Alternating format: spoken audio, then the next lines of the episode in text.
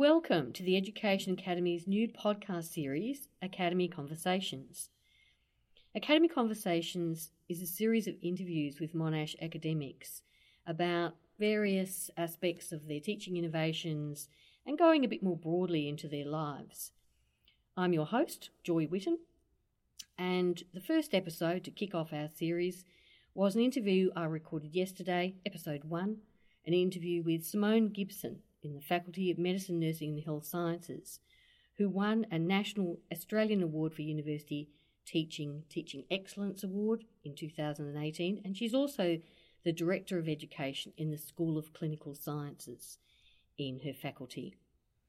Um, Simone's interview ranged from um, personal reflections on how it felt like to take her son to the receipt of her award in Canberra last year, how she set up a, a dietetics clinic which operates as a as a clinic all the way through the year, and her changing notions of what academic uh, life or contribution to society is. So it's quite a broad range, um, and I hope that you find a way to engage with Simone and connect it with your own experience. Welcome, Simone. Thank you, Joy. Dr. Simone Gibson has been teaching nutrition and dietetics in the Department of Medicine, Nursing and Health Sciences for the past seven years, and she's the Director of Education there. In 2018, she was the recipient of an Australian Award for University Teaching Excellence, a very difficult award to, to, to, to earn. Mm-hmm. Um, so, congratulations, Simone. Yeah, thanks. And we're here talking to Simone in a number of capacities. Um, Simone, I heard that you took your son to the awards ceremony in Canberra. How did he find it? And how do you think it influenced how he thought of you? And what do you think educating young people is primarily about in this new 21st century? So I'm assuming he's a young person. Yeah, he is. He's actually a Monash student. So he's uh, doing a double degree in art science and he's just started third year. Uh, so I think it was really relevant for him to see, like, his mum is one of the lecturers, and um, and yeah, we we caught the plane up to Canberra, and he had to get a bit dressed up out of his usual student clothes. Uh, so that was exciting in itself. Um, look, I think he's I think he's really proud of me. I'm a single mum, and um, so there's there's just the two of us. So I think you know we have like a, a very close relationship. And one of the things that I mean, I don't know, I can't read his mind, but hopefully he can see that you know, just because we don't have like the traditional family unit, um, he can see that you can still succeed. It doesn't, um, you know, that that sort of traditional trajectory of families. It doesn't have to hold you back. Mm-hmm. Um, yeah. So in terms That's of nice. yeah, mm. so in terms of the other questions um, about educating young people in in like the 21st century now. I like one of the things is there is so much information out there, and I don't think it's about you know me telling my students how it is and what to learn because what what I feel like that we need to do is teach them how to navigate all of that information and where to find it, how to evaluate it, how to assimilate it, and how to actually problem solve with it. Um, rather than interesting science arts. Yes. It's a great combination. And um, I always am curious about because I think all of us teachers, we don't know how the students, the double degree students experience Monash.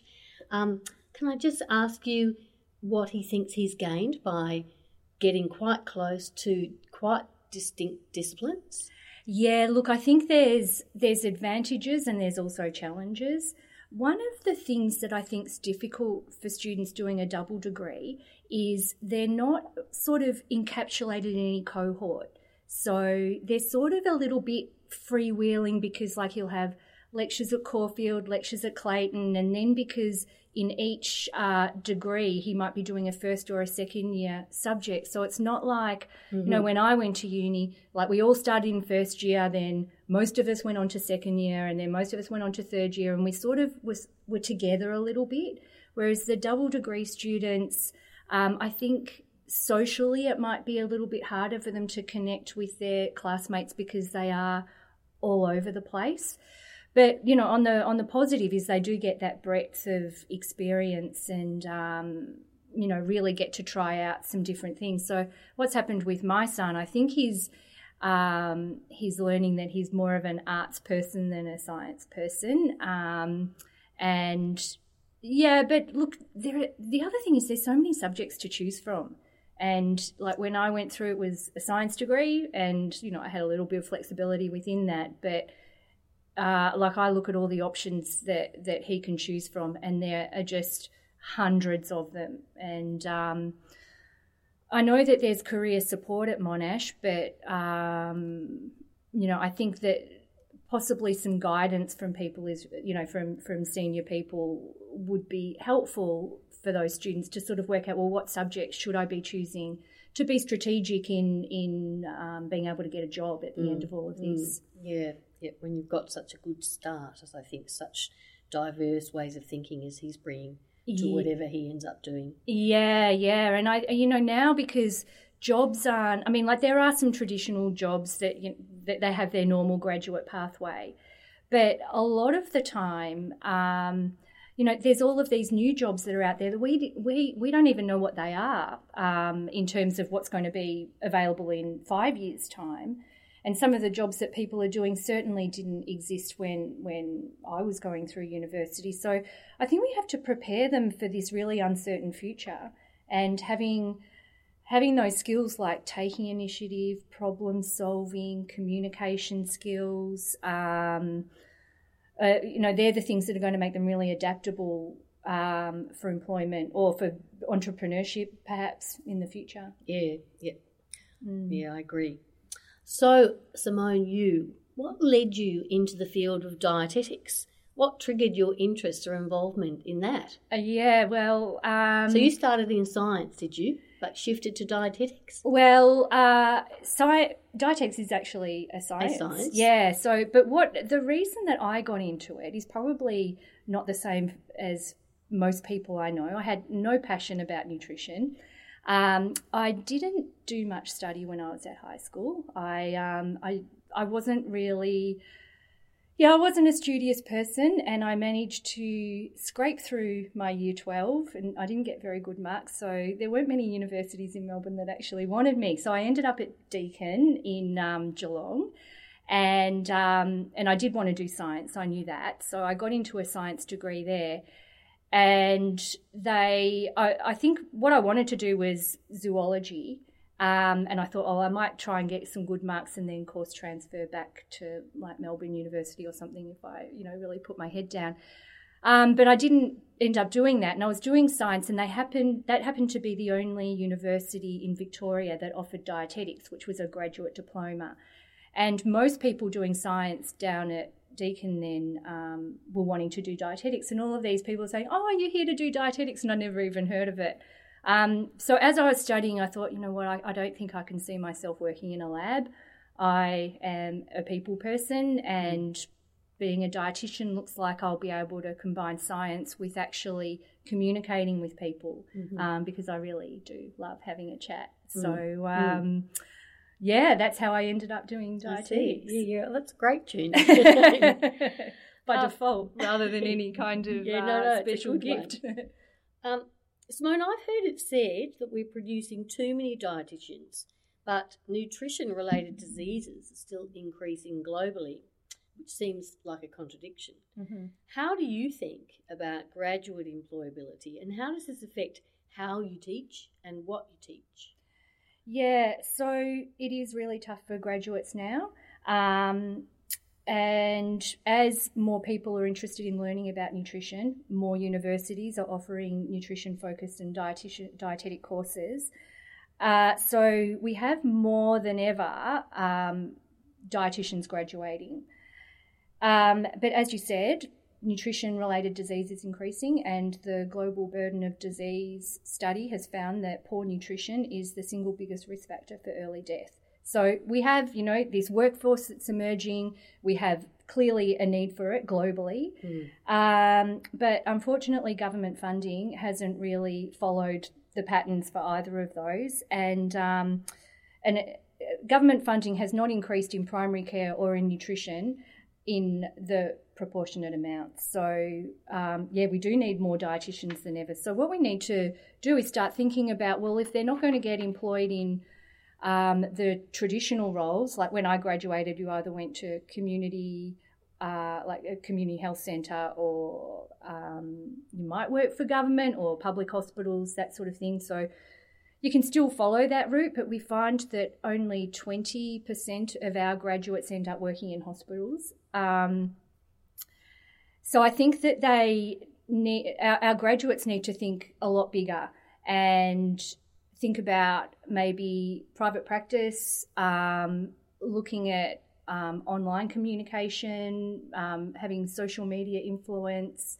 Uh, they we do have them starting to work for food companies. Um, you know, just really sort of mm. opening up where mm-hmm. they're where they're going to go, and they're going to have to often create their own jobs. But look, the good thing is the general public are really interested in nutrition. Mm. And uh, studies have shown that the general public are really confused about what they should eat because, you know, like there's this diet, that diet. One minute they're saying eat no carbs, next minute they're saying eat more carbs. And mm. it's, it's, it is very confusing. And our graduates are, are well equipped to answer those questions. Mm. So, I think what we need to train them in is, is private practice skills, like how to run a business mm-hmm. and how to set up a business, mm-hmm. maybe marketing, um, social media. Like that's a that huge conversations are happening on social media. It's a huge influence on on what people eat, and and our I think our graduates need to be a part of that conversation to make mm-hmm. sure that the right messages are getting out, and it's not just the you know the the money making supplement makers that are the ones dominating the conversation. Yeah, I see. So entrepreneurialism is right squarely in relevant to your area, isn't it? Yeah, I think mm. so. Okay, now another thing, Simone, is I know that twenty percent of the dietetics cohort are international students. Mm-hmm. And that you've done a lot of work to engage with placement supervisors to respond to this group in particular. What particular challenges do they face on placement? And what difference has your innovative engagement with placement coordinators made to their learning experience? Can you tell us a bit about that? Yeah, sure. So, um, international students um, often do find placement challenging. Um, you know, they come to Monash with um, a particular English language proficiency, which is, you know, normally pretty good, but it's academic English. And the way that people talk in day to day conversation is often quite different. Um, so our students will go to a variety of placements, and uh, most of them will end up in a public hospital at some stage. And so public hospitals uh, have patients from many different backgrounds, um, so different cultural backgrounds, different socioeconomic backgrounds, and um, and our, our students need to know how to adjust their level of conversation according to who they're talking to. So they might be talking to someone who has English as a second language, but from a language different to their own, all the way to one of, you know, the consultant of the intensive care unit. So, um, you know, we take it for granted, I guess, as native English speakers that we can adjust our, our style of conversation to these different types of people, and mm. um, international students would find that challenging if English. You know, I know I'd find it challenging if I was speaking another language, having to adjust my my level because I'd just be trying to speak my lang- the language, if you know what I mean. Mm. Um, so there's the language, but there's also um, the way that people, uh, you know, the non-verbal communication and um, and being student dietitians, we're always talking about food, obviously. So the food that people eat, um, the brand names. So you know, like people might say, you know, yeah, for morning tea I might have a, Ryvitas or and and so they have to know the different brand names of different things. So that's another thing they've got to learn mm-hmm. that our local students would just have have common knowledge about. Mm. Um, the Australian sense of humour is really different as well to a lot of cultures. So you know, students who might be chatting to a patient, and a lot of patients like to joke, and international students don't quite know how to take some of the humour. Mm. Um, so, yeah, all of those things together do make placement a little bit more stressful for international students. And, um, and therefore, their supervisors on placement have to sort of train them on on that as well as the normal clinical skills. So I, mm. I have mm. to say though that when students go on placement, all of them find it stressful, mm. international and local. Like it's a whole like especially being in a hospital, there's sick people, everyone's mm. busy. Mm. It's um it's a stressful environment. Um and yeah, so there's those other layers. So um we we thought that we needed to support the clinical educators or the placement educators who were supervising these students. So some of the things that we've done are um, uh, sort of describing uh, the student experience for them and highlighting these extra challenges that international students have, um, and sort of layering that is the is the fact that international students are here by themselves often. You know, their families are back home, so their support systems mm. aren't here either. Mm. Um, and yeah, hoping that the the placement educators have a bit more empathy for um, international students, even though they might take up a little bit more of their time, um, and giving them some some skills in in how to how to manage that. Mm-hmm. Um, so, look, something as simple as giving an international student a little bit longer to reflect if they need it um, has been shown to be really beneficial for, for that relationship between the student and the placement educator. Mm-hmm. But so we started off um, these initiatives of, of, incorporating international student training into the professional development workshops that we offer um, our placement educators. Um, and we also provide um, special sessions for international students um, to help prepare them for placement as well. Um, so, you know, talking about conversational English versus academic English, talking about brands of foods and all the things that I mm-hmm. sort of mm-hmm. spoke about before. Mm-hmm. And, and we've been really lucky to have um, one of our past students um, who is, she's completed her PhD with us and um, and she was an international student, so her name's Tammy Choi. I know her. Yeah, and yes. she has been amazing for our international students. So she set up um, a mentoring group mm-hmm. for international students to help um, to help them sort of adjust to life here in Australia in terms of studying nutrition science and dietetics, but also to help prepare them for placement. Um, and so, and she's also helped us understand international student learning as well. They, you know, there's a slightly different way of learning that they're used to. So mm.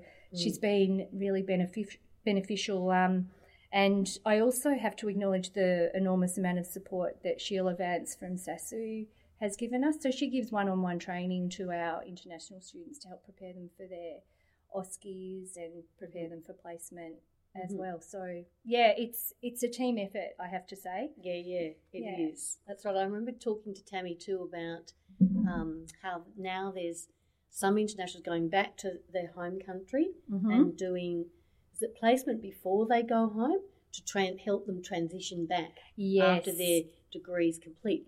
I thought that's a really great idea. it isn't something that I'd heard of us doing. Yeah, before. I think, um, and I think the work that she's doing is really important in terms of that back transitioning, but also setting up, um, setting up mentorship for mm. those students once they're back there.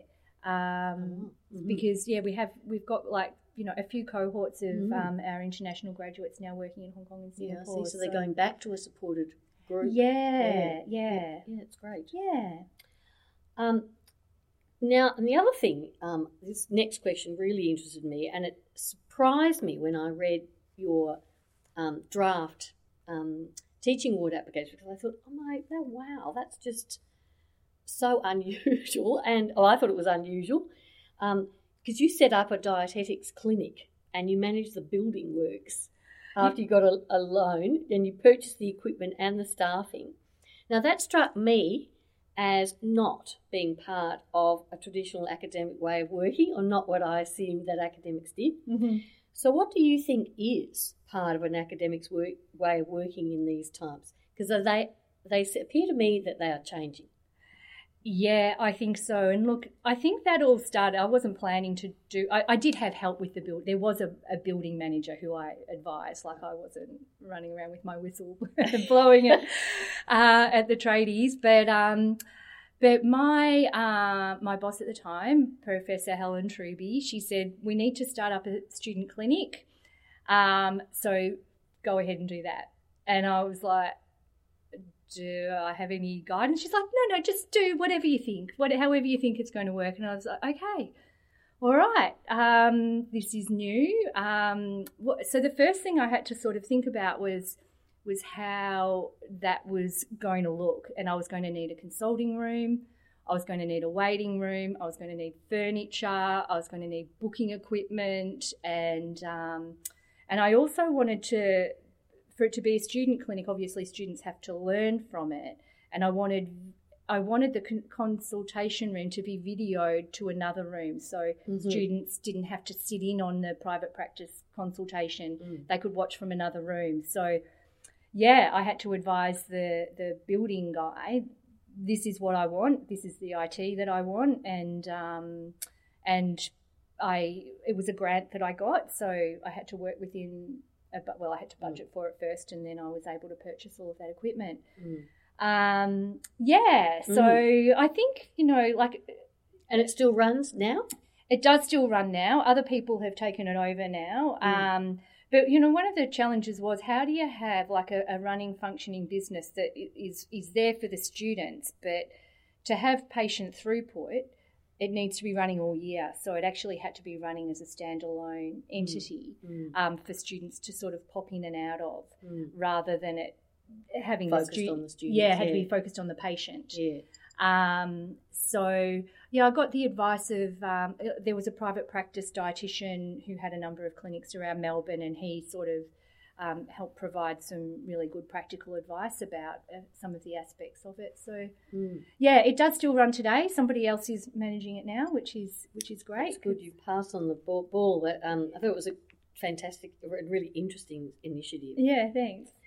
Um, can you tell the story of how the clinic actually worked? What difference has it made to students learning dietetics and to the clients? Receiving advice? Yeah, so it's a low cost clinic. Um, it is discounted because um, obviously, if a student is going to giving be advice, yeah, yeah. So we have a we have a it runs one day a week at the moment. It has gone up to two days a week, but we're back down to one day a week. And so we have a private practice dietitian who um, is employed to uh, provide consultations. And they're low cost. Um, I should have remembered I think it's like twenty dollars or fifty dollars, but it's a lot. It's less than half price of what you would pay out in the real world to see mm-hmm. a private practice dietitian. Um, so yeah, patients uh, or clients, they a lot of Monash staff and students will come. There's concession rates as well, mm-hmm. and they can come and see our private practice dietitian, who is excellent, by the way. Um, and you know, if you need more than one appointment, then that can be arranged. Review appointments are a little bit cheaper. And sometimes you might get seen by a student, otherwise, a student might just observe. Or we do have the, um, the consultation might be uh, projected into another room where a group of students can watch the consultation and they can start practicing their skills, looking at how the dietitian communicates, looking at how she educates, looking at how she manages to gather the information and that sort of thing. So it can be interactive, interactive as to different levels. Mm, mm-hmm. So just observing all the way through to providing the whole consultation themselves. Mm-hmm. And um, a lot of our students have never actually seen a dietitian work before. So it gives them an idea about well, what what am I going to look like when yes. I'm when I'm actually working? Mm-hmm. And hopefully, it will also plant that seed. You know, we talked before about um, how private practice mm. is probably going to be, you know, the, the growth area for dietetics, and it will plant that seed about what a private practice might look like as yeah, well. I see. Uh huh. Mm. Okay, that's great. Um, Janine, what have your colleagues commented to you, to you about about winning the National um, Teaching Excellence Award? What have your friends and family said to you about it? So different groups of people. What's been their response? Uh well, did they know? Yeah, uh, well, yeah, they did know. Oh, not everybody actually. Like I told like a few of my colleagues, because, mm. and um, and then when I actually won, then it was kind of like Monash social media really did Kicked well with in, it. Like yes. every time I opened up Twitter or something, there I was. So that was very exciting. Mhm. Um, I uh, look, my colleagues have been really, really supportive, and and I feel like, well, hopefully they realise that my success is actually their success because I none of these initiatives that uh, that I've I've done have have occurred in isolation with just me. Mm. I've always had support of my team, and they've been involved in advising everything that I've done. Mm. Um, and yeah, my friends and family have been really happy for me, and yeah, very proud. Mm. Has it made any difference to you to your next step trajectory yet, or Uh, you know? yeah, no, I, you know, I think the biggest thing that it has done is um, help with my confidence. Like Mhm. I feel, like I feel very honoured, and you know, I, I think a lot of us as academics, um, you know, we're our own worst critics, and I'm often full of self doubt and questioning myself, and you know, am I good enough? Can I do it? And receiving this is um, it has given me a lot of confidence in myself, and I feel like you know I, there are other things that I could go forward and do now. Mm. Good. Yeah. Yeah. good. More than good enough. Yeah. Um, and writing it, as you know, I helped or have helped a lot of people put start to think about um, writing up their teaching approaches and their experience and their impact. Mhm. Um, but what was the experience of writing like for you? And what advice would you give to others applying in the future? Yeah. thinking of applying. Well, give yourself some time because it is it is not a quick little fill out a form um, experience. And I guess mine happened from first applying um, for my the, the dean's award, the faculty award, which then led me to the vice chancellor's award, which then led me to the um, AAUT one, the, the universities one.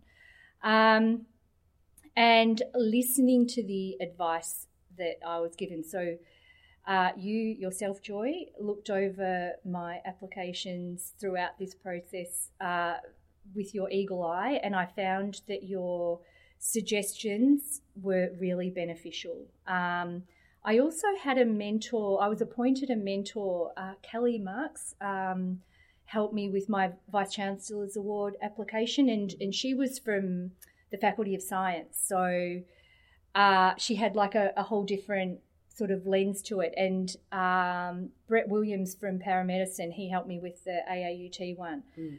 um, so getting advice and getting other people to to look at it because i think when you know when i started off writing um, i didn't realize that i was actually underselling myself because like we're used to writing for journals and everything being factual and using those qualifying verbs and everything and um, and it with these awards it's about the impact Mm. and it's not about the process it's about what impact has, has this had um, and so change and to be honest it's really changed the way that i write um, other things as well not Mhm. even like applications Mm. um, it's really made me focus on well there's an audience out there that don't really care about the process it's about the so what Mm. and and that's what i have to keep being Mhm. mindful of so I, I do think it helps in other areas of my writing Mm. Mm. um, yeah That's good. The so what question is you can't underestimate it, is it? It really, really comes down to that. And higher education still has to